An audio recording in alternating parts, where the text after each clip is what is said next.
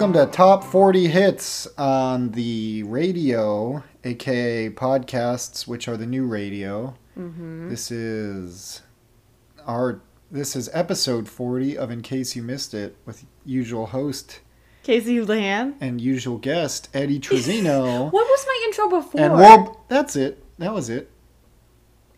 I think I just said with your host Casey Houlihan and usual guest Eddie Trizzino. Yeah. I keep messing it up though, so you know who knows. Well, this is uh, the 40th episode that you would have said that. Mm-hmm. so if you don't have it down by now, I don't know what to tell you. Whoa! Uh, yeah, in case you missed it, needs a, a new usual. I'm just kidding. well, it's funny because we were both trying to think of an intro. Top 40 is good because of what this episode is going to be about. I was literally going to say, "Lordy, lordy, the podcast is 40." Yeah, well, that's true. It is 40. but That's uh, it's old enough to um, uh, I don't know. What do you do when you're 40? Nothing. Nothing. Cry. It's like, oh, I guess 40. It's same. you celebrate, yeah, you know. 40 will be a good age, Yeah. probably. I hope so. Yeah. I'll probably have a dog, maybe Okay. two. Dogs, dogs. Might have a big house or a house, just a Mm, house. A regular house. Um, but anyway, Yeah, but we are counting down Mhm. our top 40 albums Can of you- our favorites. No, I'm just kidding. Can it'll you be imagine? it'll be our top 10 favorite albums because uh, well, I guess we heard uh, Rhett Link's podcast recently about theirs, and we are like, oh, we never did that. It could be fun. Mm-hmm. So yeah, if you, uh, yeah, Ear Biscuits is their podcast. It's one of my Ear favorite podcasts because it's literally they just go in and talk. You know, like they don't they have a layout and sometimes they do a little bit of research or note taking, but they just kind of talk. And yeah, I I do like theirs. I think it's fun. But yeah, they have like I would say relatively similar music taste to one another because they're best friends. They're best friends from I- North or South Second Carolina. grade, they're uh, but um Eddie and I definitely have different music taste. Yeah. Um, Then those 40 year olds. well, than each other, I was gonna say. Yeah, true that. I mean, I think I've converted you to like some of my um, top 40 pop artists, speaking Yeah. of, but, uh, and you know what? I've learned a lot from you too. Like, I've learned about like Beach Bunny, like, Oh, yeah. ba- like there's certain bands that I, you know, I've been exposed to new music that I think is pretty cool. I've gone to like shows I never would have gone to, so. Yeah. I think it's the great. underground world. But the surface. So, I- uh, I am worried that you could like guess all 10 of mine, but I, no, I, don't think I could guess all 10. I think there's some that will surprise you. Yeah.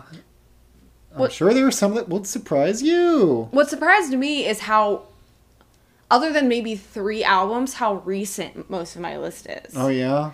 And I think that's just because, like, I don't know, like, immediacy feels more important because you, like, Hmm. forget. I, I guess, like, it's just because. I've listened to a lot more music in the past couple years. Like I did a lot of driving with my job and back and forth from home and when I would like um be editing, I like to listen to music and I feel like I just like found a lot of like comfort in music. Yeah. Like even just living when I was living alone, playing music when I, you know, when I was alone and so yeah, but I'm I'm proud of myself like I have male and female artists and I have a couple genres. So I think that that's good.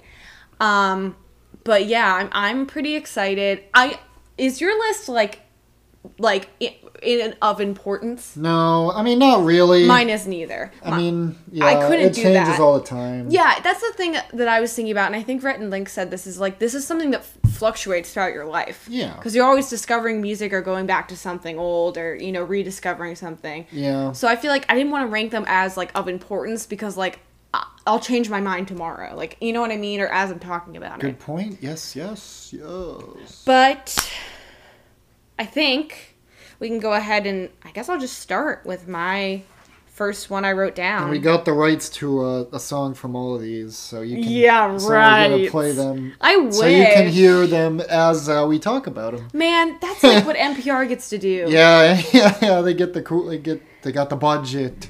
But um, I don't know. Maybe I'll do some research. Maybe I can add something in. We'll see. Yeah. But my first All right, album. Count number. Number. Oh, go ahead. No, no you. Uh, Oh, should I do it? Wait, hang on. Number ten. Who is your f- number ten? that was my Anderson Cooper impression. Have we talked about about the mole on this podcast? Yeah, I think we did a couple weeks ago, a couple Guys, bits ago. I'm dying for a renewal of that show. yeah, we watched. I th- we pretty we. I'm t- I'm getting like my eyes are watering because I'm thinking about how excited I would be if Oh, if they, they, brought if it they back, brought it back. They'd never get Anderson Cooper to host. Come on. I don't think he he's, He's up- not even out in the field. I Yeah, do I don't know what he's. Stuff. I don't know. I I don't know who they get. Maybe I should tweet him every day for the rest of the year and see what happens. harass Anderson. But anyway, who is my number one? Number My- ten. Who is ten? My number one album. It, Number I shouldn't say that. Oh, you want me to start at ten? Yeah, I thought it's ten nine eight seven. Oh yeah, you're down, right. You're right. You're right. What I mean, am I what? thinking? I mean, it doesn't really. ma- I don't know. Okay, no, you're right. You're right. My number ten, excuse me, is "Cuz I Love You" by Lizzo. Oh. This album was released in 2019 with singles such as Jerome, Truth Hurts, Good as Hell, and Water Me. Um, it was her third studio album and it was nominated at the Grammys for Album of the Year. And it won a Grammy for Best Urban Contemporary Album. It's funny how like the Grammys have such specific side categories. Yeah, it's kind of weird. Um, so it's kind of convoluted, but I just, you know, I wanted to look into it because I thought it was interesting. So this album, um, it, it was the last one I put on my list, even just like writing the list out because I don't like. There's some albums on here that I could probably me- I've memorized every single track. This album I've listened through the whole thing many times, but there's only a few songs that I like have memorized Uh huh. because I think there's a few just like straight on bangers. But the, the thing is, I could put this album on in the car or when I'm studying, and like it will make me feel better. And that's what a lot of these albums got on the list for. It was like, what do I listen to when I need to cheer up, and or if I just want to cry too. And so these albums were those albums. And Lizzo is a freaking incredible artist. She has such a powerhouse voice. She has such a good I think she just has such a good like presence. I think she really stands for a lot of really good things. She talks a lot about like how black women are erased from pop music and you know like how important it is to continue to have diverse voices, not just a bunch of white people because there are a lot of white people at the top of the charts. They're on my list. Like so I think she's really cool. She's coming out with a new album, but Cuz I Love You is the one that I have played on repeat. I just think it's a really fun album. And yeah. Okay. Yeah. Do I got a lot of hits on that? I've heard a lot of those songs. I know. I don't know about some of the deep cuts. They're just so catchy. yeah. Like you get them stuck in your head and you can't help but like dance. Yeah. It's And all sh- attitude. Jerome is the only like ballad on that album. And she sang that at the Grammys in Oh, like this beautiful red dress. And I remember watching it just being like, oh my gosh, I need to see Lizzo live. yeah. like she is such a powerhouse. So yeah, um, that is Power. my number 10. Okay. What about you? My number 10 is maybe uh, one Casey doesn't know. I guess it's not a huge thing. That's okay. It's called Blonder and Blonder by the Muffs. Ooh. Uh, came out in, I think, 94. ni- Wait, maybe later. Maybe 97. I forget. Maybe it was 95. Uh, I, I, I should have looked it up, I guess. but, um, um, so, uh, the Muffs, they're like a pretty good 90s punk band sung, led by, uh, singer-songwriter Kim Shattuck, who recently passed away, and, uh, Oh. she uh yeah she was she seemed like such a I don't know why she seemed like such a cool person. Obviously I didn't know her, mm-hmm. but uh you know just through all the muffs uh things that she's done and she's been in a lot of different bands. She was in the Pixies at one point. Um but I Did she die of like something? she died of ALS. Oh, so that's it seems pretty bad, yeah. Yes. She was like 55, yeah. That's very So- sad. Um, but uh, yeah, it's uh, got a lot of really catchy songs. I like. It's kind of cool that she's like a girl who like really yells and stuff. I thought that I always thought that was cool. And um, it's a power trio, which you didn't see a lot in the '90s. It's from 95, by the way. '95. Okay, the year we were born. Wow. perfect. It's perfect. It's perfect. And uh, I just um, yeah, it's a really fun album that uh, really great. Just to The album cover looks very 70s. yeah. Don't you think? Yeah, it kind of does, yeah. Um, They're people out of time. it says the single was Sad Tomorrow. Yeah, I love that song. She's Cool. just really good at writing like pop melodies, but then also like really like good, like um, like rockin' parts, I guess. Oh, have you heard? Um, there is a album, a B side album released called Hamburger. uh, yeah, I think there. I've there's I've heard some of those songs on it. I don't know if I've. I love the idea of artists. Obviously, we don't listen to tapes anymore, so we don't have B sides. Um, well, you could, but not a lot of people do. I think it's. I love the idea of an artist releasing a B side album, like the songs that were cut from the main Yeah, album. yeah. I mean, Carly Rae Jepsen did I, it. yeah, yeah, I do too. I mean, there's usually a reason why. Yeah, but the real fans. they're not A's. They're B. If the teach, if you handed that into the teacher, you, get get, a a B. B. But the You thing is, the real fans, their real fans will still show up for Yeah, it. you're right. Um, And at least you know you're like, okay, it's B sides. These songs probably aren't their best songs right. ever. You have an expectation. yeah, so you're right. Maybe we should bring those Bring back. back. Bring this back, Lizzo. Bring it back, Lizzo. I want to hear your cut track. But wasn't wasn't Truth Hurts like a bonus song or so? I think it was on It might have been. I think it is on. I don't know how I knew that, but Um, it's also like I thought. Um, when that song got popular, Lizzo said it was two years old. Oh yeah. So I have to wonder if this was a re-release of that song could have been. because in 2014 she had another album 2014. Wow. Mm-hmm. called Lizzo Bangers. Um, Didn't Miley Cyrus have an album called Bangers? yeah, uh, yeah, I didn't listen to that album. Oh, doesn't it have Wrecking Ball? Oh, that was her debut album in 2014. Lizzo 2014. Bangers. Mm-hmm. Wow. Um, let's see. Nope, doesn't have it on there. Anyway, I think it might have been released as a bonus track or something, and then she put it on that 2019 album because it was like obviously very popular. I see. But bring back B side, man. Well, that's all I have to say about uh, the Muffs, Blonder and Blonder. All right, number nine. Now I could have picked any of this group's albums, and it would have been in a rightful spot on this list. But I decided to pick the most recent one, which is "Happiness Begins" by the Jonas Brothers, Oh, and I'll tell you why. Huh. So I obviously fell in love with the Jonas Brothers when I was like a tween, and I loved their music. And I obviously realized now, like it, it's not the most groundbreaking, lyrical, whatever, but it was like. It, was my comfort music. It made me happy when I was sad. I grew up with it, so I have like a nostalgic tie to it.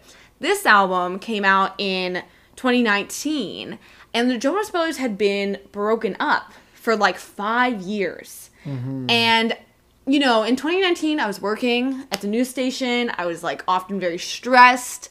When they announced this, it was almost like a weight lifted off of me. I was just, Oh. I felt.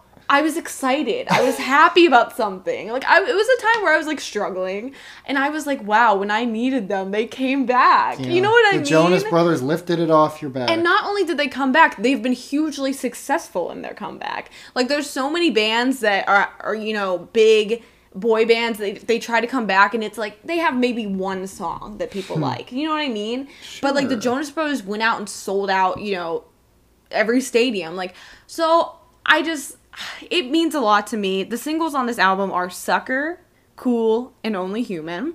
And it debuted at number one on the us billboard 200 don't know what that means but I, it means it was being you know listened to a lot i guess. Um, i have the album. We've listened through it before. It's a good like it's got such a good vibe you know?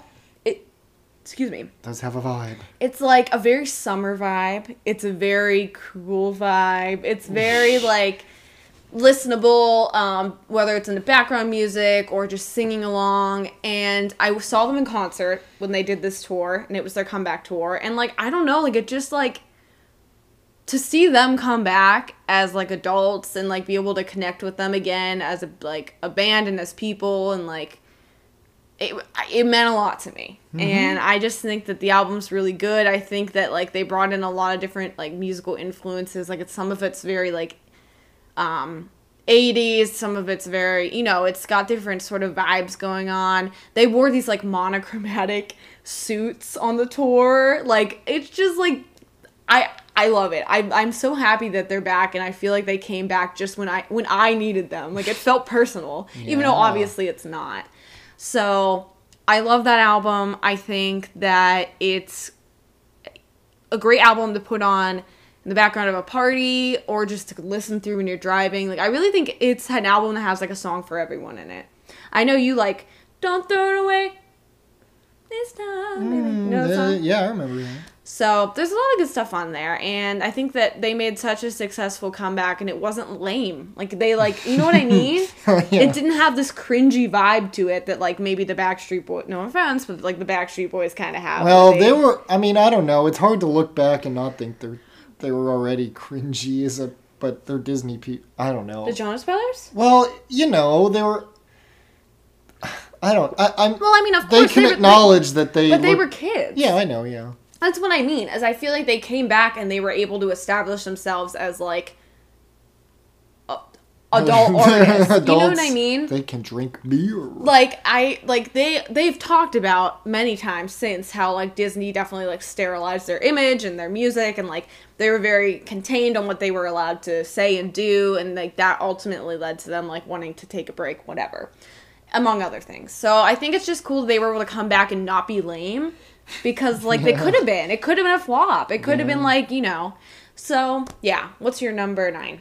Um, it's funny you say that because my number nine is a little bit longer. The Jonas Brothers. No, it's not. Third album. No, it's not. 2008. Uh, No, it's not. what if it was? I would be I would. stunned. I would be stunned. You don't even know any songs off that. A little bit longer and I'll Okay, well that's be the title. That's the title track. Be be good to me. Uh, don't go and put my heart back on. All right. Well, I stand corrected. Video girl, rock my world. Don't test me. I don't think that any of those were on that. Well, you know, um, that's for you to to believe. All right, fine. Well, my uh, number nine is called uh, "Deals, Deals, Deals" by Ramona, a Philadelphia band. Um, so I this is a smaller band. I saw them open for Teenage Bottle Rocket. I think it was in 2019, and I thought they were really cool.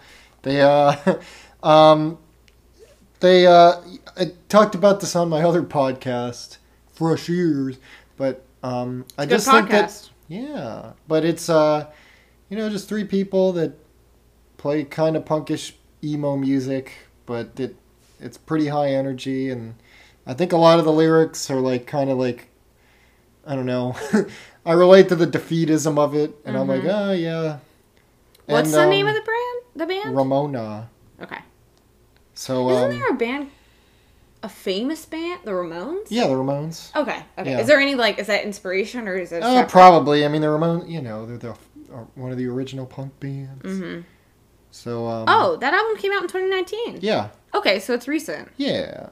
Um, yeah, they're pretty young folks. They're probably a little older than us, maybe. Mhm. Maybe even the same age. I don't know. But uh, yeah, just like uh, fun. Well, fun, but also like yeah. I don't know how to explain it, but Does it pick you up when you're down? mm, you, you kind of feel like you're like, oh yeah, sure. That they people, other people know. What do you mean by like defeatism? They're like, it's just like, oh, I feel, I'm feeling bad, but what else is new? Mm. I don't know. That's like what I, Oh, I relate to that. yeah. So That's cool. yeah, I don't have that much to say. They have a song called "I'm Not Your Token." I think the lead singer is like Hispanic. I think his name's Diego. Mm. But so and it's yeah about racism, I guess, which yeah, you know, pretty cool. Yeah, that is cool. yeah, I love that song. It's How did you know a little bit longer came out in 2008? Was that a guess? No, I knew. I don't know how I knew that. did you know- how did you don't- know I don't know. I knew. I somehow knew that. I looked it up and I was like, oh my god, was Eddie reading the Wikipedia page? No, I did. I, kn- I knew. Okay, I d- based it off of. That's. What year? Like I based it off of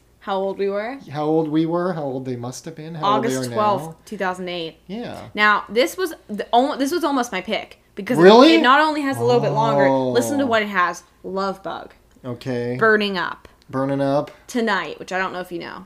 Tonight, dun, dun, dun, dun, dun. Uh, Um, received generally favorable reviews and four star reviews from Rolling Stone, All Music, and Blender.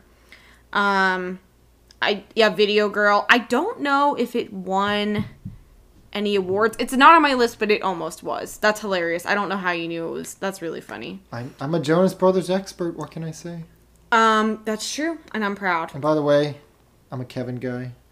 I'm a card carrying Kevin fan. That's That's right. I forgot about that. Well, you know what? We need Kevin fans because he is great and he deserves love. yeah. Um, All right, number number Eight. number eight. I don't know. So my number eight is Legally Blonde, the musical's cast album. So OBC original Broadway cast album. So the musical premiered back in 2007, so around the same time, uh, right before a little bit longer. And it aired on MTV in October 2007, which was like something that was had not happened before. It was a musical was like relevant and popular enough with like teenage like early 20 people that it was on MTV. And it also inspired the um, release of a one season reality show called The Search for Elle Woods, where they had a. Oh, yeah, I've shown you clips of it. Yeah. A bunch of poor girls try to audition to replace um, Laura Bell Bundy, who's like a. I, she. She's a very iconic Broadway singer. This show I discovered it because when I was probably in sixth grade and I was doing my theater summer camp, um, our teacher picked the song. Um, shoot, what is it called? Why am I blanking on it now? Whip into Shape. so if you know the movie, um, which it's a pop culture staple, so you probably do.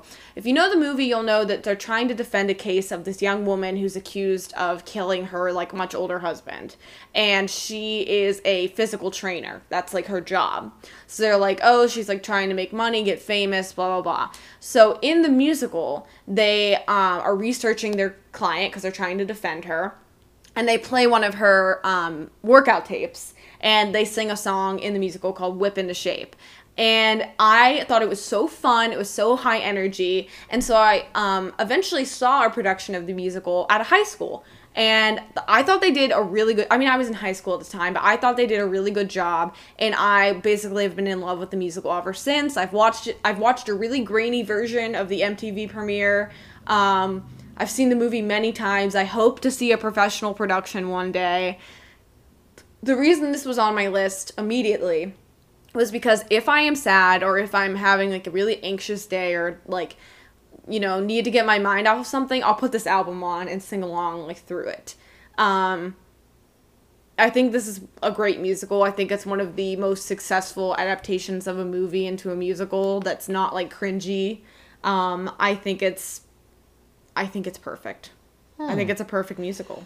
Um, I looked to see if it was won any Tonys. It didn't win any Tonys, but it was nominated for seven, which is surprising because normally they like poo poo on things that are not like new original things. And this was obviously based on the movie. Um, some of my favorite songs are Chip on My Shoulder, Ireland, and So Much Better. Um, I just think it's great. There is a duet in it that I used to sing in the shower and I would sing both parts. Like I'd Wow. stop. I I just really love it. And like anytime I'm sad, I listened to the soundtrack and I think it's a very empowering story. I think when the movie came out, it surprised a lot of people um, because they thought it was just some dumb movie about some girl wanting to like getting into Harvard. But like at the end of the day, it's like trying to do give a message about you know, it doesn't matter what you like to wear, what you look like, where you come from, you can still do great things and you shouldn't let people's expectations of you keep you from doing something you really want. And Reese Witherspoon is an icon. I love her. And that movie, I think really holds up. Like I don't think it's cringy. I you know, I just think it really like the message really holds up. And as someone who loves the color pink and is also blonde, I related to Elle a lot. So yeah, I just think it's great. I really want Eddie to see the musical. Um, high schools do it all the time, but like I don't know anyone in high school, so I, it would be weird. I think for me to show up to a high school show. I don't know, but I'm hoping to find like a community or local theater, or if it tours in Pittsburgh. Like I would love, I would love to see a full scale production of this, um, because it's my comfort musical. You know, so yeah, that's Legally Blonde, the original Broadway cast musical. Well, you could be found as the new Elle Woods if uh, you just you, you seem to fit the description. Thank you so much. So uh, maybe you'll see it from the inside out. I would agree with you. However, this show is literally known to make the lead lose her voice. Like it's a very challenging show vocally. Um you have to be a very strong singer. So maybe if I got back into training and voice lessons, I could do it, but it's it's challenging. It's not like some, you know, it's not easy to be a Broadway star. It's not easy to be Elle Woods. So um thank you. I appreciate Well, we that. uh, yeah, we need to keep the podcast going, so you can't lose your voice. I know. well, thanks for that update. That update. Uh, yeah, I don't know why I said that.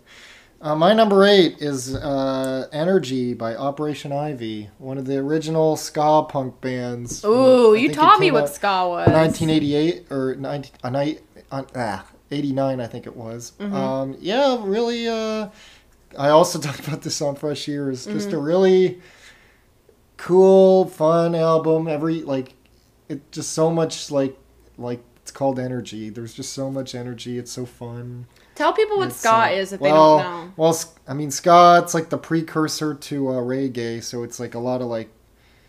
Um, you play on the upbeats. The upbeats get the emphasis instead of the downbeats, Mm. and it kind of makes it a little more dancey. Mm-hmm. I'm dancing, and um, ska pop, Operation Ivy kind of made that into a really fast. Like it's a pretty can be an aggressive sound. Like the singer yells a lot, Mm-hmm. uh, but it's. I mean, But it's not like heavy metal. no, it's not heavy metal. It's just a guy yelling. But it's like weird. I don't know how if it was always a thing, but ska, like even now, is kind of synonymous with like social activism. And O- Operation Ivy definitely has a lot of uh, that trait that trait with them. Like there's That's a lot really of like cool. socially aware lyrics. So I, I and I, I don't know like how that came. You know, not that like a lot of other music doesn't have that, but like, Right. ska, like a lot of ska bands, like you know, I have- love that. Which is I, I don't really understand why ska, but I like it. So That's yeah, it's cool. great. Um, really just and like, you know, I hate. I'm not trying to be a snob, but like a lot of these albums like really inspired me to play music, and this is definitely Mm-hmm. one of them. It's not snobbish. Yeah. Well, I don't want to. You know, not that I'm like a, you know, but just yeah, it's like it really. It inspired you creatively. Yeah, yeah. I mean, it's super fun to play along with. Like guitar and bit, yeah. So Is it you who told me that Christina Aguilera used to do ska music? no, um, um, Gwen Stefani. Gwen Stefani, yeah. oh, that's Yeah, That's she was in uh, No Doubt. Yeah, Oh, well then I have listened to some. yeah, yeah, yeah. music. She was a ska. Spiderwebs. Bum, bum, What about bum. um? It's bananas. I, I think that's a little after those. Wasn't Oh. that her solo stuff? Oh yeah, you're right. Yeah. You're right. Well. But yeah, Operation Ivy, love it. that's awesome. Now they're yeah, yeah. You know what? Now they're what?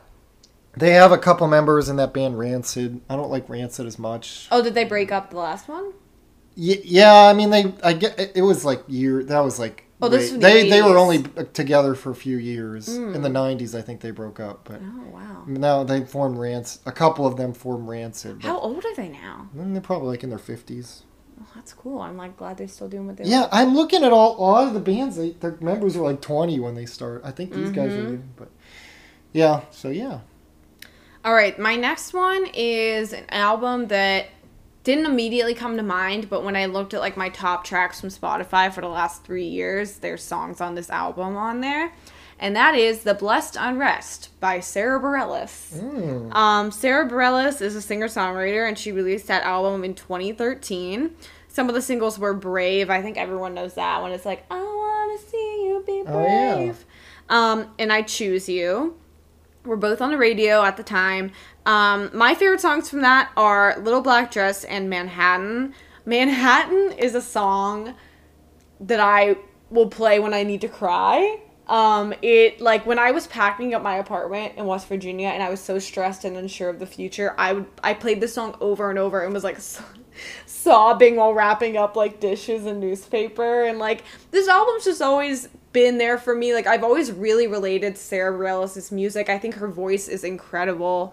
Um, I mean, like, if you watch her live performances, like, you can just see what an amazing singer she is. I think she's incredibly underrated. Like, yeah, she's had a few hits, like Love Song and, and Brave, but those are not her best songs. Like, I just think I really connect with her as, like, a lyricist and as a, like, kind of stripped down, sort of just piano and voice artist. Um, there's not a lot of, like, production value that goes into her work. And she she's a writer, so she writes all her music and has written for other people as well. Um, the song Manhattan that I cry to is about um, I guess it's it's basically about a breakup where she um breaks up with someone and um she is moving away because she just needs a fresh start and um she's reflecting on like what the relationship meant to her and how it connected to the city that they were in which was Manhattan. And she says like you can have Manhattan if I can't have you. And it's a very like the it's a very heartbreaking sound to the music. Like it's just it's just like gets me where I live. Like it just really like I just think she is a wonderful songwriter um, most recently she has done a musical production a Broadway production so of course I really liked that it was Waitress which I saw on Broadway um, with my family a few years ago and she wrote all the songs and she's actually going to star in it as the lead this um, September and I just think she has like a really killer voice and a really beautiful word. Like the words of her songs are so. It's like po- it feels like poetry, you know, Hmm. and it's just it's just a piano and her voice usually, and I just it always makes me really emotional when I listen to her music. So I love Sara Bareilles. At anytime I like haven't listened to her, I will like hit like come up on a song and suddenly like I'll listen to like three of her albums. Like I just think she has really wonderful um, songwriting abilities and performance. Um, she's a beautiful performer, and I'd love to see her live one day. And that's a great album. Um, Blessed Unrest is great. Kaleidoscope is a great album. I recommend literally any of her albums. So yeah. I've played some of her songs for you, I think. Yeah, I've heard a lot of. I mean, a lot of them were on the radio. I remember Manhattan. It was a Really? Pretty, yeah. We played it going to that pizza place. Oh, I played it, Yeah. but it wasn't on the radio. Oh, maybe not. I don't know. Mm-mm. Maybe it wasn't a It's a big deep- It's a hit. Oh, just like Manhattan, the city. Nobody know. Nobody. I don't know if you've ever heard of Manhattan. It's in uh, New York, Okay. not Old York. Okay. But anyway, thanks for sharing. I knew. I, I remember you liked her. Make a joke out of my What? How did I make a joke? I was making a joke for, for the people of the world. Mm-hmm. All right. Well, anyway, um, what number? Number seven. Number seven. Uh, my number seven is "Sailing the Seas of Cheese" by Primus. Whoa. Uh, I'm sure you're like, "What the hell does that mean?" so, wait. Oh wait, I, what is it called? "Sailing the Seas of Cheese" by Mm, Primus. mhm. Uh, came out in 1991. This is another one where I'm like, it's kind of. I, I mean, it's a pretty silly album. Obvious the name, but it's and it's pretty. You know, it's kind of a. It, epit- it epitomizes the 90s in a way, if you ask me. It's just kind of weird guys. Um, but it's Primus is kind of a jam band ish. A lot of their songs are the same riff the whole time with a couple like cool little um, variations. Yeah, and I really think it's really cool. Um, and like you know, the, a lot of the songs are kind of stories. Um, and I just think it's uh, it's also fun. Another one that really inspired me to want to play music and everything. Um, they're still going today. i I'd love to see them play live. Yeah, this album was twenty. It was in 1991. Oh, So, okay. 30 years old. Wow. Oh, I wonder if they do a anniversary. This is like one of their big. Uh, Are they still together? Yeah, they've kind of been in and out over the years. I think they're still technically. My question is, and maybe it's just because I I'm someone who just listens to a lot of radio and like follows a lot of pop culture stuff that I have more narrow music taste. But like, how do you discover these Uh, bands? you know, I don't know how I found out about uh, Prime. I mean, this. I know that some of their videos played on MTV, but I didn't really want. I mean, that was way before Way before you, time. yeah. You But were- I don't. I don't know. They were. I mean, you hear about um, you know bands that toured with other bands, Mhm. and you know, just like people talk, and I'm Mhm. like, oh yeah, because I I think I was listening to Rush on YouTube, and like people are like, oh, this song Sounds reminds me of another song Mhm. of. You can tell Primus was inspired by this. I was like, oh. Yeah. So yeah, super awesome. super like intricate. You know, especially I mean, all the instrumental parts are like pretty intricate and. have they had like a relatively recent album? Yeah, I think they had one in 2017. Oh, okay. And also, Les Claypool, the singer, plays with John Lennon's son in oh, another band. Uh, um, Sean Lennon, yeah, which is Wow. a, the Claypool Len- Lennon Delirium. It's a you really cool band too. Can you imagine being John Lennon's son? Yeah, I think he was like one when he died. Oh, that's so, tragic. yeah. So uh, Well, that's really cool. And you know what? Now that I'm thinking about it, it's like, so obviously I pretty basic taste, but some of the artists I've discovered, like um, Sara Bareilles, and like I, I used to listen to a lot of Ben Folds, like some other people that are outside of like typical yeah, top 40. Folds, yeah. Um, the reason I discovered them were like my friends would bring them up. But a lot of the ways I discovered bands I wouldn't normally listen to were like if I had a crush on a boy, Oh yeah. I would look him up on Spotify and see what bands he listened to, and then I would listen to them. Did they have Spotify back when in high school? Yeah, I Yeah, guess so. yeah. Um, Good idea. So, you know, and I, it's a little cringy, but I discovered new music, so that Not was cool. bad. Not a bad tactic. Um, All right, maybe one more and then we'll go to a break. eh? yeah. So Uh, we can make sure this saves because I'm a little worried. uh oh.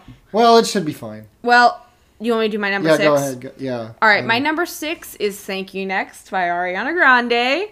This album was Oh. also released in 2019. Um, the singles are "Thank You Next," "Seven Rings," and "Break Up with Your Girlfriend." It was nominated for Album of the Year and Best Pop Vocal Album in the Grammys, and Seven Rings, the song, was nominated for Record of the Year and Best Pop Solo Performance. This is Ariana's fifth studio album. Um, there's a lot that I really like about this album. I would say like the nostalgia factor from Thank You Next, where she like referenced a bunch of rom coms. Like I just felt like oh like I like that felt right in my like vibe. Like that's something I would do. I feel like if I was a pop star because I just like love all that kind of stuff. I love rom coms from like the early two thousands, and she sampled a few of my favorite things from Sound of Music and Seven Rings, which is such a nerdy like theater kid thing to do. And Ariana Grande was a theater kid. She was on Broadway as a child, and I just I don't know, like I really respect her style and I think that her music has like a very specific vibe that I never get tired of listening to.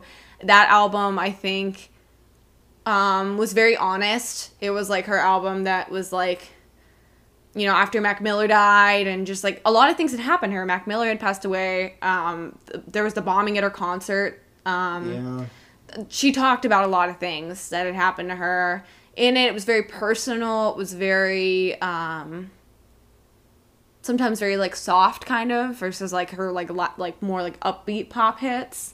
And i listened to this album over and over again. I love this album. I think ariana grande has one of the most beautiful voices in popular music today. She can really sing. And um while her lyrics might not be the this album i think has pretty strong lyrics. There's other songs where the lyrics i'm like these are so silly. But the thing is it doesn't matter because she sounds great you know so yeah i just um i love this album it got me into ariana grande i mean i would say sweetener kind of got me into ariana grande when she did god is a woman i mean that song is awesome uh, i was always kind of like oh i don't like ariana grande like I'm not into her, like whatever. And I don't know why. I feel like it was like internalized misogyny. I don't know if I was jealous because everyone thinks she's so hot. I don't know what it was. She was on Victorious. She was on Victorious. I remember seeing her perform at the Grammys and being like a few years ago and being like, okay, this girl's very talented. And then I looked into her and saw like she was in the musical 13 on Broadway and all this stuff. And I was like, wait, we would be friends. So yeah, I just love Ariana Grande. I think she's really cool and I love her music. And that is a great album. You know, it's uh, one of those ones where I feel like maybe, I mean, I, it hasn't been that long, but I remember when you showed me that song, th- when you sent it to me, Thank You, Nick. Mm-hmm. Seven, I remember hearing Seven Rings. I think it was in your car. Mm-hmm. So yeah, I guess maybe, uh, and there's a lot around it. So maybe that'll be an album that sticks with me too. With, I mean, me too, because Mm-hmm. I've heard a lot of those. And yeah, I remember those hearing for the first time. Yeah, I remember when it came out. I sent it to you, and I was like, Yeah, gonna- yeah, I definitely he's remember. Think I'm so weird. No, I remember. I mean, I was like, because I, I think John Mark was talking about it one, like when the song came out, and I was like, oh, I wonder what that's like. And then you sent it or something like that. So. Well, sorry. So yeah, I mean, I'll definitely remember. Like, it was like it seems like a moment somehow, which that's cool for her. Mm-hmm. And Good I mean, the song "Thank You Next," like she does call people out by name, and like I think that can be trashy, but I think she did it in like the classiest way possible. I mean, in a good way, I guess. because hopefully. some of She her exes, right? Some of her exes, like Big Sean, have literally like said nasty things about her in songs, like like straight up. But because they're men, like nobody talks about it. You know what I mean? It's just Yeah, like yeah. kind of just double standards. So anyway, that's it. Um, well, speaking of like a one an album that like I'll remember where I heard it for, for the and this is one that like I guess like could be higher, could be lower, but uh, it's Dude Ranch by Blink One Eighty Two. I remember like hearing it because I knew like I kind of knew Blink One Eighty Two. This was in like early high school, probably maybe late middle school, and I was like finding like my own music for the first time. I guess later than some people, but but I was like, huh, and um, I heard the song Lemmings, which is um, Is that about those birds that throw themselves into the water? I think yeah, I think I mean that's what lemmings are, but I don't know. Mm-hmm. The song is kind of like it's probably my favorite Blink One Eighty Two song still, but it's like I remember hearing it and being like, wow, and I was in like you know I was a teenager. I, was like, Mm-hmm. I was like, oh, I relate to this so much. Oh my god! But I also thought like the music, it was like so like crappy. I was like, wow, that's so cool that they just like it's crappy, but it sounds so awesome and. What do you mean? I'll play it for you at the break because it's like, Okay. I mean, like I, it sounds crappy, but it's good. But like anyway, I just, uh, I mean, I still like Blink One Eighty. Not not so much in their current form, but I don't, you know, fault them for continuing. Mm-hmm. But I mean, like I'll never like Dude Ranch just had like all the songs just are different. really yeah. I mean, it's definitely one that if listening now, like a reason it's not as high as listening now, it's like kind of like you know they they were pretty young people when they wrote it, Mhm. and uh, it's just like oh, it's kind of like juvenile a little bit. Mhm. I guess that was their thing, and um, but you know it still holds up a lot of ways, and I like uh, to listen. It's really fun. So yeah, Cool. Well, we're gonna take a all quick right, break. and then we'll come back with our top five. boom, ba-dum, ba-dum, Yeah. boom, boom. All right. Welcome back to Fresh Ears. That's not this podcast. Oh, sh- should I start over? no, it's funny. Dang it! I can't. host. Welcome back to In Case You Missed It. You guys should also listen to Fresh in Ears. case, yeah, geez, we haven't done. I think we're gonna record tomorrow for the first time in like a month. Well, there's plenty of backlog for people to listen to. Yeah, yeah, we got like twenty episodes. Three best buds talking about some good music. we're talking about music for a long time. yep. Stealing another uh, Podcast. podcast catchphrase. All right, I'm gonna do my number 5 so Mhm. Casey can have the big finish. Thank you.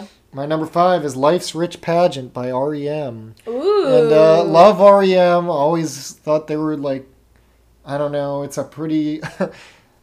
I don't know how to explain them. I guess they really invented a lot of uh, tropes that would become indie rock. I don't know if they're considered like the first indie rock band, but um, they ha- a lot of their things are just like so like, like, kind of pretentious in some ways. Like they're all like, hang on. So their albums when they came out on records, like they had instead of side A and side B, like for the example, this has dinner side and supper side. Like it's like what what's the point of that? Why is that a thing? Isn't that like an inside joke? I don't know. I mean, I don't know. Maybe, but I think it, different? I think it, yeah, just to be different and make, maybe make themselves stand out. They didn't include their lyrics apparently. oh. A lot of their song, like there's a song called Swan Swan H Mm-hmm. on this one, and it's like the it's Swan Swan Hummingbird, but for some reason they just put H. I Mm-hmm. was like, oh. But anyway, um, really cool. I always thought that they're like, you know, it, in a weird way, they kind of like continue like a.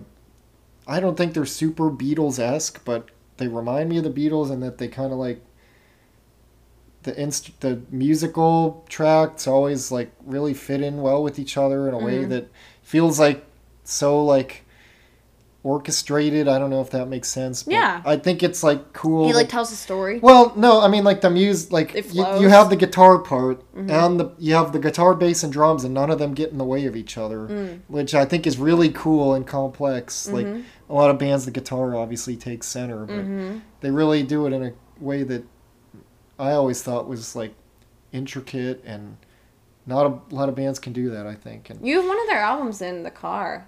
I think. Yeah, their greatest hits. Yeah. From their from the second half of their career. Mm-hmm. I don't have, and I have a one of their albums on vinyl. But uh, this one has a. I think this is their fourth album. It came out in 1986. Um, and this was. Uh, I think they really had a lot of confidence, and just all their songs are really catchy. They do some weird things. Yeah, that's another thing that like a lot of their.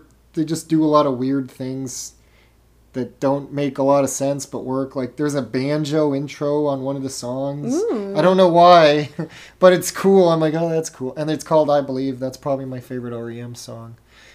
Uh, and Michael Stipe is a great singer. He just seems like such a. He's a guy that um, seems he's kind of a weird guy too, but Mhm. his voice is really like vulnerable. hmm So yeah, that's. Uh, Do they tour? they broke up in like 2011. Oh, okay. But they were like they they were like I wasn't sure. they they were like you know we did all we did we don't have anything more to do. yeah they're still friends I guess. That's good. But they're just like yeah we did the best of our stuff so now we're done. They I were mean, together for like 30 years. I was gonna so- say, it's, I'm sure it's exhausting to have to keep Yeah. kind of reinventing yourself Yeah. and keep doing something that people will consider good because like you there's Yeah. when they they are a band that I think everyone has heard of. Yeah, And so it's like the end of the world as we know. It. Right, so there's Yeah. like an expectation every time they release music. So I understand them being like we we did it all. Like Yeah, can't so- do anymore. But great album, love it. I love a lot of their al. I mean, they're pretty much all their albums I love, but that's my favorite. Wish you could have seen them live. Yeah, me too. I really do. Yeah. I loved it. It sounds so cool. 2011. How old were we? Uh, It's uh, 15, yeah, 16. So maybe I could have. a little young, but Yeah. Yeah. Cool. Well, my number five is on a completely different uh, side of the spectrum, I think. Mine is Mamma Mia, Here We Go Again. Mm. From the movie Mamma Mia, Here We Go Here we go Again. again. Now, these are obviously ABBA songs, so technically these are from ABBA albums. I'm sure, as everyone knows, Mamma Mia is a musical that turned into a movie um, that is a jukebox musical, which means they take an artist's songs and put a narrative around them. Um, Mamma Mia, Here We Go Again was the sequel that I think is arguably better, if not equally matched to the first movie. They're obviously like they're they're movies that are like they're, I don't know if I could say they're cult classics, but like they have a specific following, you know? Yeah. And Mamma Mia is always like the musical's always meant a lot to me because it was one of the first musicals I can remember my whole family going to see. And we like bought the CD on the way out and like listening to it. Like we've seen ABBA cover bands as a family. Like it's something that I can play and my whole family will like it. Um, which is kind of hard to do. And the reason I picked Here We Go Again is honestly probably just recency more than anything. The, the first movie had some singers that just like ruined songs for me. Um, what's that guy's name? He was James Bond. Pierce Brosnan. Yes, he cannot sing. So they made the mistake in the first movie of giving him a lot of solo time. Like he did the duet with um Meryl Streep. And Meryl Streep isn't the strongest singer in the world, but she's such a good actor that like it worked. But for him, it was pa- it was painful. It was painful to watch.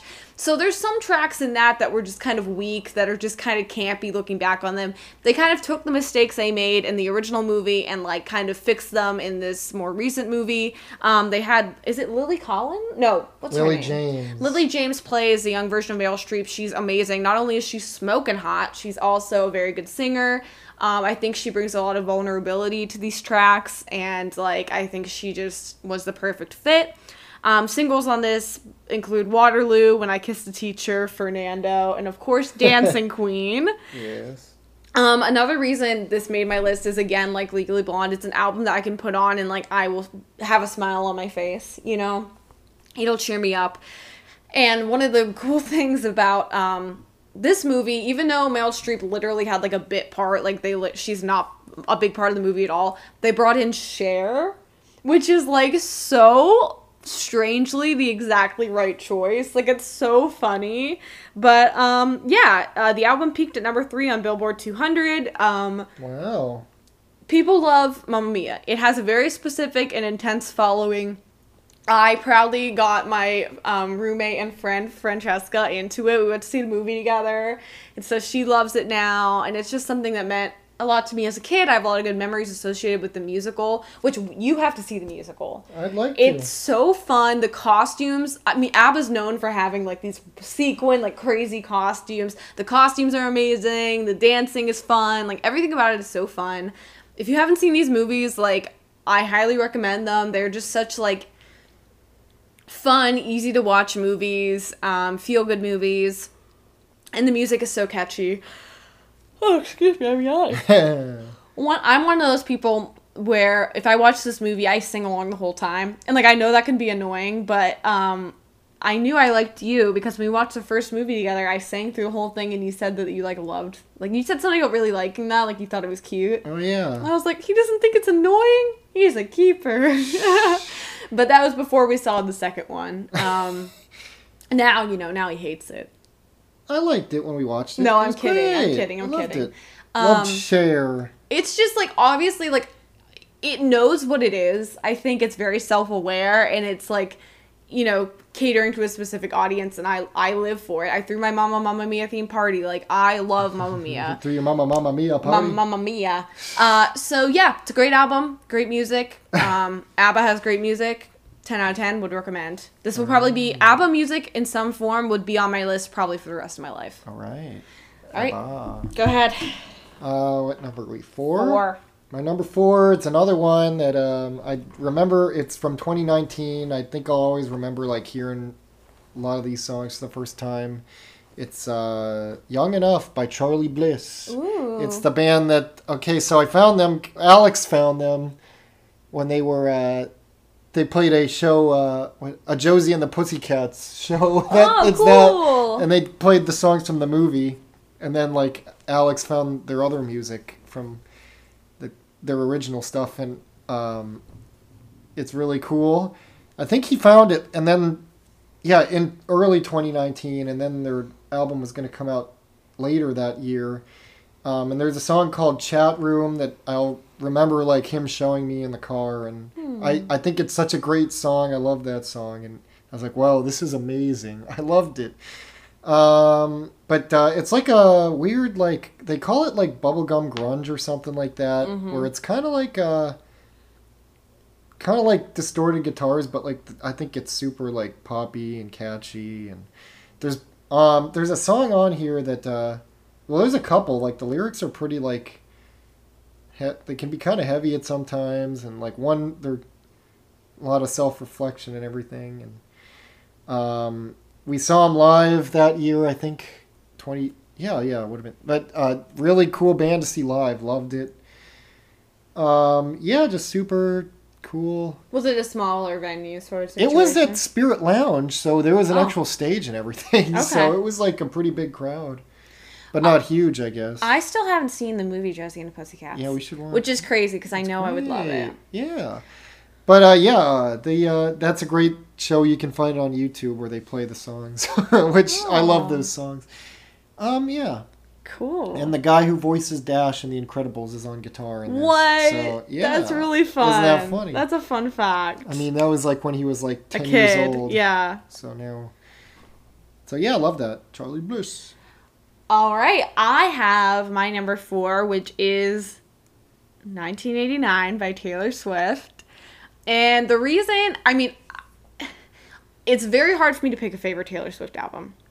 It fluctuates. However, this one came to mind because it has a lot of nostalgic value for me. It came out in 2014.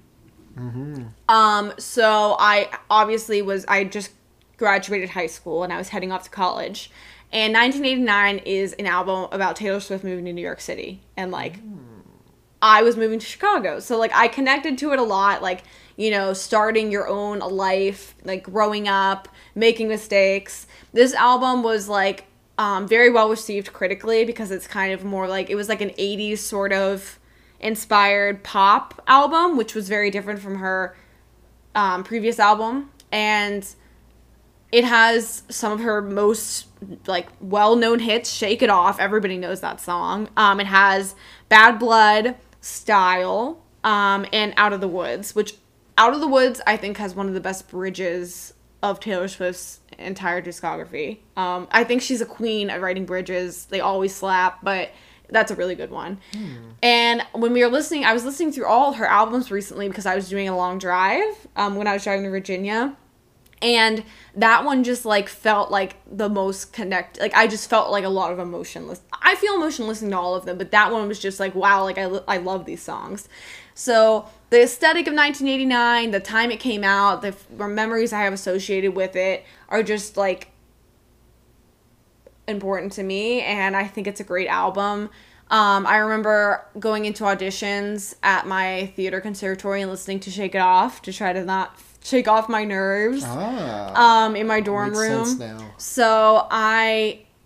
Uh, oh, also for my freshman year final, you had to. It was called Rockstar, and you had to dress up and perform as a um, pop star and like learn their mannerisms and everything, and like choreograph a performance. And I did a um, blank space performance. Oh yeah, you told me that. So yeah, um, I, it means a lot to me. I have a lot of good memories. After the album's release, uh, Taylor Swift had her world tour. I did not get to see it, but I thought it was very interesting because it was the highest grossing tour of 2015. okay. It made a ton of money. She also won Album of the Year and Best Pop Vocal Album at the Grammys in 2015. Taylor Swift has won Grammys for her album. Like it, she, it, she's expected to win usually.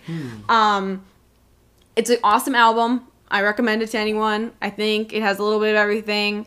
Um, it's I think it's very different from her other albums in that like it has a very specific like vibe and also like she talks about in her documentary that's on Netflix like the reason she wrote this album is she she kept getting critics saying like why do you write so many breakup songs? Mm. And so she was like well if they don't want any more breakup songs like i'm gonna focus on a different part of my life. I'm gonna focus on you know she moved to new york and she like focused on like writing songs about friendship writing songs about like um getting rejected writing songs about um like i don't know just like more about like l- less specific i guess and less ballads. It's more up tempo it's more poppy. It's like it's pretty different. So i think um i think it's a great album and that's why it's my number four. Okay. 1989. that's Wow. the year taylor swift was born I see. So uh number three all eddie makes sense. Okay, my number three. Um, it's uh, okay. It's uh, "My Brain Hurts" by Screeching Weasel. ooh Um, and I think my brain does hurt I know it's uh, it always do, does.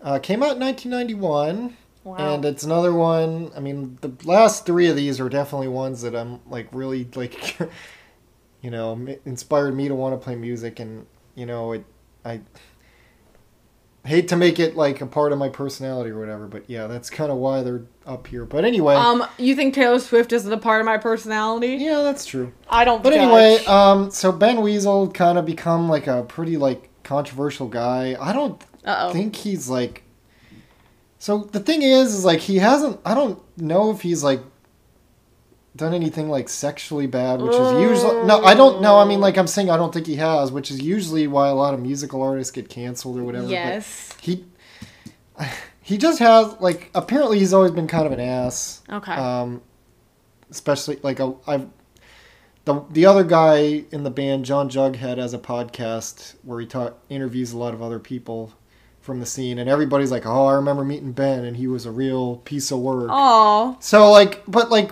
when i first heard this album i just thought it w- it's like a punk album and it's probably like i would say it's one of the most perfect punk albums there is and ooh. I just thought it sounded like there it was a bunch of people who were like just like really good at what they're doing having fun and like I just thought that and like they're so catchy songs and I don't know if anybody does the pop hook as well as Screeching Weasel in this way but so I I acknowledge that you know maybe he's it's I don't know if it's problematic or any whatever mm-hmm separating it from the person yeah, and I'm not saying like I've seen Screeching Weasel twice, and now it's literally only been the, you know, meet lead singer who's the only original member left. Really? Um, yeah. So like, I, you know, they were fun i guess shows. it's been a lot of years I just wanted to see. Yeah, I mean, I wanted to see them, and like, yeah you know, some not I don't I don't know the guy obviously. Right, but- right. But anyway, so I acknowledge that it, some you know people might not like the Mm-hmm. person, but I think everyone else in the band seems cool. But anyway, um, I just love the the guitar parts are really fun, and like it's just so fun. Do you And I remember love the first time you- Yeah, I, I do. There's a song called "Guest List" on it, and I was like, "Oh my god, this is the probably one of my favorite songs ever." How old were you when you discovered Uh, this I was album? probably like 14, Aw. so I just thought it was so like fun and catchy. So that's that. Wow. Man, it's really hot in here. It is very hot Oh, in here. God. Eddie and I are coming to you live with no AC. Or we gonna let's just turn it on. Turn on the AC. All right, we'll see how. affects- Turn it on. I can't take it anymore. Cool these froggies down. Um, so yeah, you might hear the AC in the background. You know what? This is not a prof. You know, it's a podcast we do for fun. Sometimes there's going to be AC in the background. You know, we're we're human. Um, anyway, that was your number three. Yep. Okay, Number three. Number three. my number three is from the same year as my last album, 2014, and that is "Multiply" by Ed Sheeran. So. Ah. Ed Sheeran is someone I've always really loved. He's actually been on break for like the past two, maybe longer years. He's coming back with new music like next month or something, or maybe in a couple months. But Ed Sheeran's someone I discovered in high school. Um, I like you said, like I feel like that music you connect with it obviously like when you're a teenager and you're having like a lot of feelings, and then you kind of like it sticks with you. Similar to Sara Bareilles, I think Ed Sheeran is one of the best songwriters of our time. Um, he, while has he's been on break personally, he's written songs for BTS. Um, he's he writes songs for a lot of people. Um, I think I don't really think he's had any misses. Like there's been some singles that I've been like not wild about, but like his albums always are very to me the, the thing I love the most about his music is that it it's it feels so personal. Like the details he puts in songs and the lyrics are just like it feels very very personal. Like it feels like something that I could have written in my bedroom. Just like it's so personal. Um, and he does a lot of acoustic stuff. He's famous for his loop pedal. So Ed Sheeran does not have a backup band normally. Sometimes he has used a backup band um, in performances, but when he writes a lot of his tracks, he makes all the music himself. So he layers guitar over like um, like hitting the guitar over like vocal um, chords over like he harmonizes with himself. I just think it's like mesmerizing to watch him record in the studio. And Multiply has some of the best songs I think that um, of his. It's hard to pick best songs of his career, but it has one of his most famous, which is "Thinking Out Loud," which was like everyone's wedding song in 2014. Um, and that song uh, won Song of the Year at the Grammys. It was Ed Sheeran's first Grammy, I believe. And there also is the um, single "Sing." So sing, whoa, Oh, yeah, which is a really fun song. I saw him on tour for this album in Chicago. Is the notorious uh, concert where I got into a fake Uber and the guy made us pay Oh, in yeah. cash, which was terrifying. But the concert itself was awesome. Um, he just is on stage by himself with his guitar and his loop pedal. He doesn't usually bring in any backup singers or any backup band. I think he did have some violinist for Thinking Out Loud, but he usually keeps it pretty simple. Um, I like his story. He uh, grew up really poor and had al- an alcoholism issue, was homeless as a young um, guy, and he kind of like was a couch surfer and he wrote these songs just based on his experience and like when one of them blew up he blew up and he's been honest about like when he got famous he fell back into you know alcohol and things like that because like it was he was getting everything he wanted but at the same time he was going back to like the darkest place he's ever been. Um so he's just very it's very personal it's very honest. Um he does i mean i guess you would call it rap because he does like sing very it's very quick. I don't know if it's like considered rap because i just don't really see him as that genre but he does sort of like this talk singing situation where it's really quick it's really witty the lyrics are really cool um, one of his most famous tracks is you need me man i don't need you and when he sings it live he adds a new verse on every time so like he just comes up with something on the spot, like just for fun, just for like the audience. So I think that's cool. I think a loop pedal is really cool. I think the way he creates his songs is really cool. I highly recommend looking up Ed Sheeran in studio and watching him um, record specifically the song "Give Me Love." Uh, I think it's just incredible to see how he works, and um, I'm really excited to hear his new music. And yeah, I love his songs. They never get old for me. Cool. Yeah, Yeah. I've heard a lot of those songs. I love Ed Sheeran. Good job. Good job for Eds everywhere. Yeah, uh, um, number two. getting up there. Yeah, uh, my number two is uh, called Dork Rock Cork Dork Rock Cork Rod by the Ergs. Mm. Came out in 2003, I believe. Um, the Ergs is like a pretty another. I mean, a lot of pretty much all these albums are in similar genres. So sorry. I mean, mine too. But anyway, um, they uh, I always they're they call themselves like nerd rock. Um, so it's just like kind of three guys who are really good at their instruments playing and I mean they're all really good and um, Mikey Erg has some like the lyrics are pretty typical of you know early 2000s punk. It's just all about a lot of like i mean most of them are about girls honestly.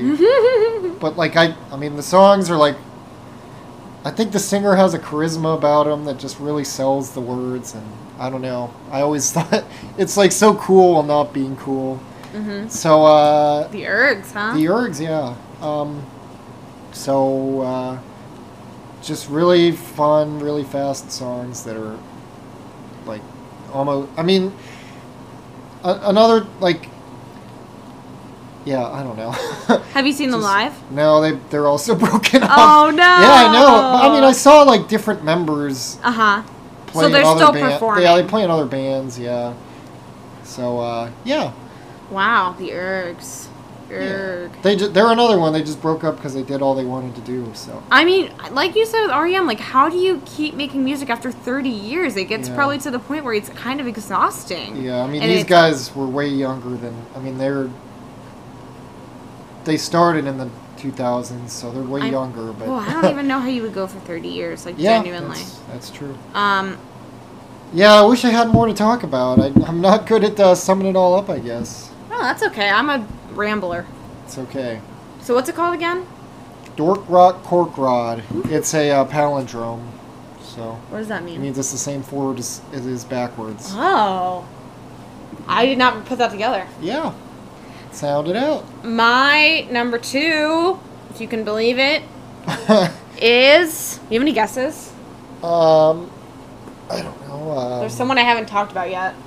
Uh, um, um, the Black Eyed Peas, Well, I haven't talked about them. Beyonce, No. Fergie, No. uh, um, Ali, uh, Christina Aguilera. Nope.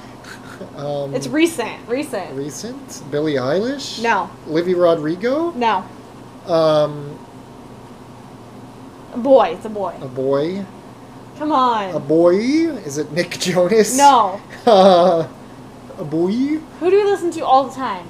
I don't know. Even in the background.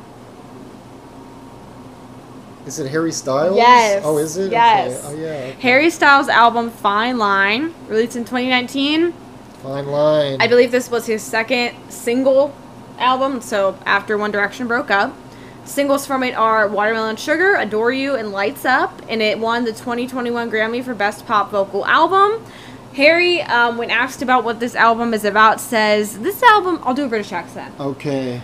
Hello. This album's themes involve breakups, happiness, having sex, and feeling sad. So, uh, this album is just like it's a vibe. It's like it has a lot of really fun, catchy songs. I, it has one of my favorite ballads of all time, "Falling," which I've literally made Eddie watch that music video like ten times. Um, I think that not only does this man have be awesome style, breaking gender norms, bringing back sort of like Elton John esque vibes. I think he has a, a stunning voice. I think his like charisma is like Mick Jagger esque when he performs. Like I just think he's Hmm. really killing it. I can see a lot of like in obviously like I said British influences in his music that are iconic and um I can't wait for more music. Um but this album I will play it all the time. Um I don't get tired of it. Uh, I got a little tired of Watermelon Sugar because it was literally everywhere. But like this whole album is good. I, I recommend listening to the whole thing. It's like it has a lot of acoustic vibes. I actually highly recommend listening to his um, Tiny Desk concert. Well, yeah, I like that. Um, I thought it was cool. It, it was really cool. He had like his backup singers and like a guitar. Like it was obviously really stripped down. There was a tiny desk involved. and uh, I just think he's extremely charming, um, extremely charismatic, charismatic, and that this album has like a nice. It shows his range well. I think. I also really liked his um, self-titled, which was previous to this. Um, I think that could have also made my list, but I only wanted to pick one Harry Styles, and it would be this one. So yeah. Harry. Oh, oh, mate. Oh, the song is about um, uh, when I was in the movie Dunkirk. they had me pretend to fly a plane. Ooh. I don't remember how. I, I truly don't even remember him in that. I only saw it once. I understand. I haven't seen it at all. I mean, I don't even know if I knew who he was at the time when I Mm. saw it. So I probably knew of him, but I've converted you to a Harry Styles. yeah, I like fan. that. I like uh, yeah, I know. I mean, I was looking at the track list. I know a lot of those songs. Mhm. I don't know, like yeah. No skip just- album. Yeah, I guess so. Um, well, my number one is definitely not a no skip album, but it's definitely my. I mean, it's my, it's my favorite almost because of that. Uh huh. it's called Double Nickels on the Dime by by Minutemen. Ooh. It came out in 1984. So another band that I mean the sing, main one of the people in it died, so they Aw. are not together. But I saw the bass player play a lot of their songs a couple years ago, Mike Watt. But anyway, uh, it's uh, probably it's a seminal punk album according to Wikipedia. it's a double album. There's like probably like almost 50 songs on it, but like most of them are like a minute long, a minute and a half. That's quick. Yeah, I know. I mean, that's but um, so they're just like I really like them because they really make songs out of really weird riffs and like things you would never like. I don't know how they thought to like put these things together, and it just sounds like really weird. But uh, and their lyrics are like all like weird like political poetry, which I think is really like cool and like you know obviously punk back then was like very I mean like it wasn't subtle at all really Right. but that's okay but uh I think it's so cool the music is like I love it and it's uh What's the vibe? Is it up tempo? Both? Yeah it's kind of um uh, uh it's kind of funky Ooh. It's which is like yeah unusual for a lot of punk at the time. It's really funky and on, it's twangy too. Like cool. the guitar player turns the bass and middle. I don't you don't know what this means, but he turns okay. it all the way down on his guitar, so it just sounds like so twangy and Cool. it works really well. And yeah, it's just so got like so many. I mean, the way they did it, there's three. There's you know three members and there's four sides of the album. So they all like picked a side and like picked songs that they wanted on their side, and then the last one is Oh. the last one is chaff, which like is the songs that nobody picked, which like definitely like you know a lot of those songs aren't my favorites, but like they're just they're still there, and I like I don't know. So it's not like a perfect album, but I just think it's like so cool and what it did and, and what it what it did, and yeah, really like the music. Yeah. So That's awesome. yeah, I feel like it's they were they were hard to get into. I had, I mean I didn't immediately like it. Mhm. So like which was different than a lot of the other albums I picked. But the more I like listened to it, the, The more you like it. Well, yeah, there's just like really cool parts. And, yeah. Cool. So yeah, let's Well- hear your number one. Okay. I, think I know what it is, but you can you can. What's do your the review. guess? I'll you just say it. I Okay, know I know okay. who it is. Yeah. I tried not to do this. Yeah. Did you see my list? No, I didn't see it, but I, I know what you, you told me. Okay, I tried not to Yeah. do this because I'm very, very biased towards this artist. Um, I think they could do no wrong. I could make my whole list just their albums. Well, maybe minus one. And that is Taylor Swift. And my number one album is Red. Yeah, I, yep, I knew it was red. So, Red. Red. Red, Red, Red. Was Taylor Swift's transition from being a country star to being considered a pop artist. This was in 2012. Um, she still had a lot of ballad songs. There were still country, I guess, moments on this album, but it was really considered her transition into the pop genre. This album, Taylor Swift has said, is about heartbreak. It is about going through a heartbreak and how it changes you and how you get out to the other side. So basically, the album is bookend by like the start and the like the end of a, one relationship and the start of another. So the first song is Red, and it's about a relationship. Like loving you is red. It had all these intense emotions, um, but you know, it, it ultimately wasn't like sustainable. You know, burned out. We burned out too fast. Uh-huh. And then the last track on the album is Begin Again, and it's about you know she meets someone and she's very guarded and she's not sure if she's ready to try to like love someone again, but like as she spends more time on this day with this person, she realizes that she's finally let go of the other person that that was holding her down, who she had broken up with. So I think it's awesome. The aesthetic of the album is very of its time, like the fashion, like looking back at it is very funny. Um, I saw this tour. She toured with Ed Sheeran, um, and I saw her on this tour. Uh, the notable songs are "We Are Never, Ever, Ever, Ever Getting Back Together," "Red," um, "All Too Well," and what was the other single? I knew you were trouble. So, ah, Oh, yeah. so a very meme, a very memed song.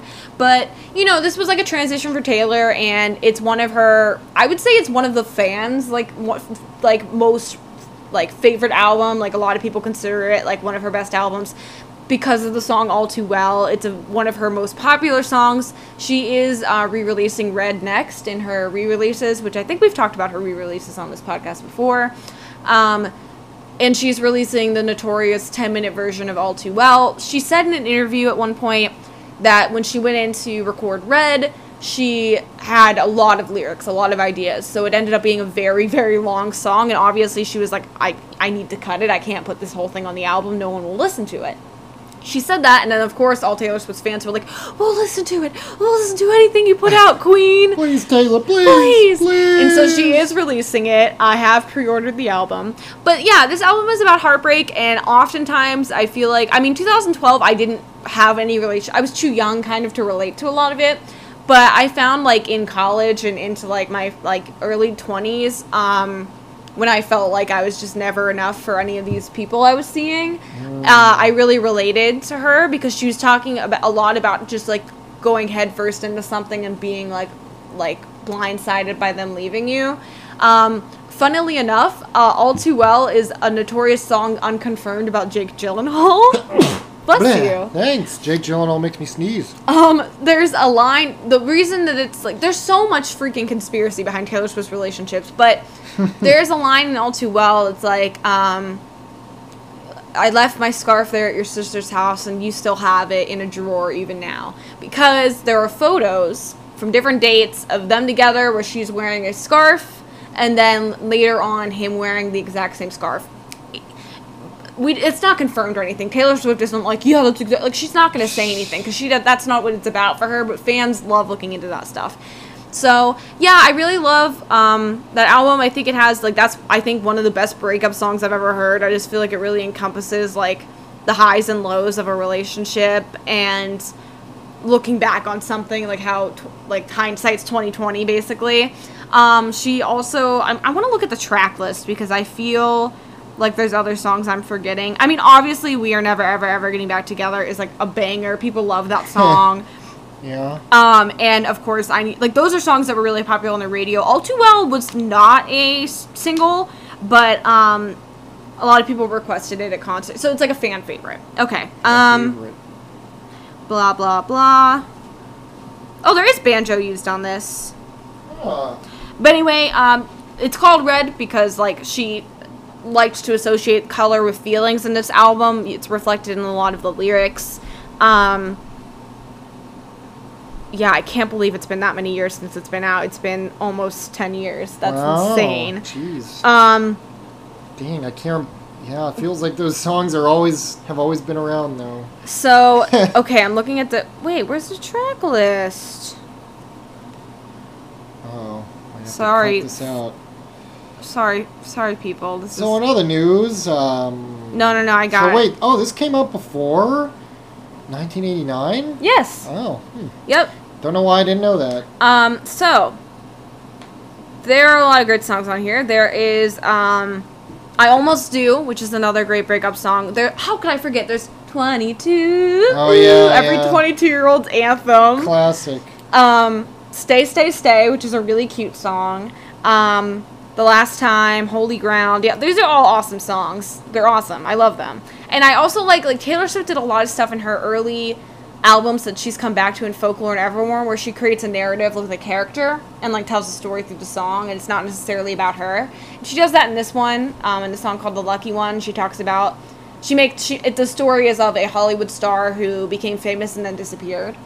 So like I love that's one of my favorite things about Taylor Swift is like her storytelling arc and like a, a song how she can tell a whole very visual very like you could imagine it in your head story.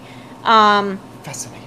I think is awesome. Uh, I remember when she sang uh, "Treacherous" on tour. She had like this set piece that was like these steps, and she was going up and up and up, and she had no shoes on. I remember that, and I Oh. remember that in the newspaper the next day they it was like Taylor Swift chips tooth on microphone during uh, Heinz Field performance. Whoa. So she had accidentally like chipped her tooth on the microphone oh my god. which probably really hurt.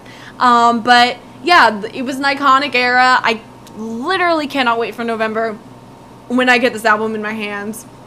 Um, Coming. I I think if you've ever been through heartbreak, you will, will relate to this album, and I listened to it at least once a week. Not the whole album, but wow. you know, Wow, So- once a week. yeah. The quota. All right, good job, Taylor Swift. You uh, you broke the Twice. record twice. Twice on the Um, list. So that's probably your biggest accolade yet. Honestly. All right, obviously. Honestly, I mean, I know you're listening. so- Yeah, I wish. She's got a TikTok, you know. Does she? Mm-hmm. She like, you think she's scrolling through and she sees like the video? She probably. I don't know if she'll see the video of me, She's but just like, she's, "Oh." she's definitely shared like ones that fans have made because she, you know, she's like, this is really cool, What does Taylor Swift talk like? I don't know what. like she, a what is- normal person. Okay, she's not like I'm Taylor Swift. No, she has like a very Oh, normal voice, Watch out, Mrs. Doubtfire. I don't know why I did Mrs. Doubtfire. but she has like two TikToks, which Taylor Swift does not post to social media like ever. So this is huge for wow, this is huge for the Taylor Swift community. I see. Um, she's only put two TikToks up, and they're about her cat, which I love. That's totally fine. That's actually what I want. Oh. Um, so and she put up one uh, promoting Red as well, obviously like the re-release. She's like wearing like um like fa- fashion from that tour or something. So yeah, uh, Taylor Swift is I literally could talk about her for days. All right. Well, you heard it here first. So yeah, that was good. We learned a lot about each other. You knew all that about me. yeah, and on yeah, it's okay. I think I'm always surprised by most of yours because I constantly forget the names. You're of like, these what the heck does that mean? Like I've ne- because they are so obscure. Obviously, like there's some I I know like REM whatever, but Yeah. um. yeah, yeah, Yeah. The names that make it easy to remember. I think music is awesome the way that it can connect to memories and the way that it gets us through tough times. It's true. And I recommend you all to listen to any of these albums. Um, Yeah. And thank you for listening to another episode. This was a longer one. I know we've been doing some like quick ones that have been makes fun. yeah, this makes up for the ones that we missed, I guess. Um, you got extra content. If you if you stuck around to the end of this one, thank you so much. Please uh, subscribe if you're on Apple Podcast or, or Spotify, and you can leave us a review if you like the show. And uh, thanks for listening as always. Yeah. Eddie, thank you for being here. Thank you for having me. Thank you for loving me. Thank you for being there. And we'll see you guys next time.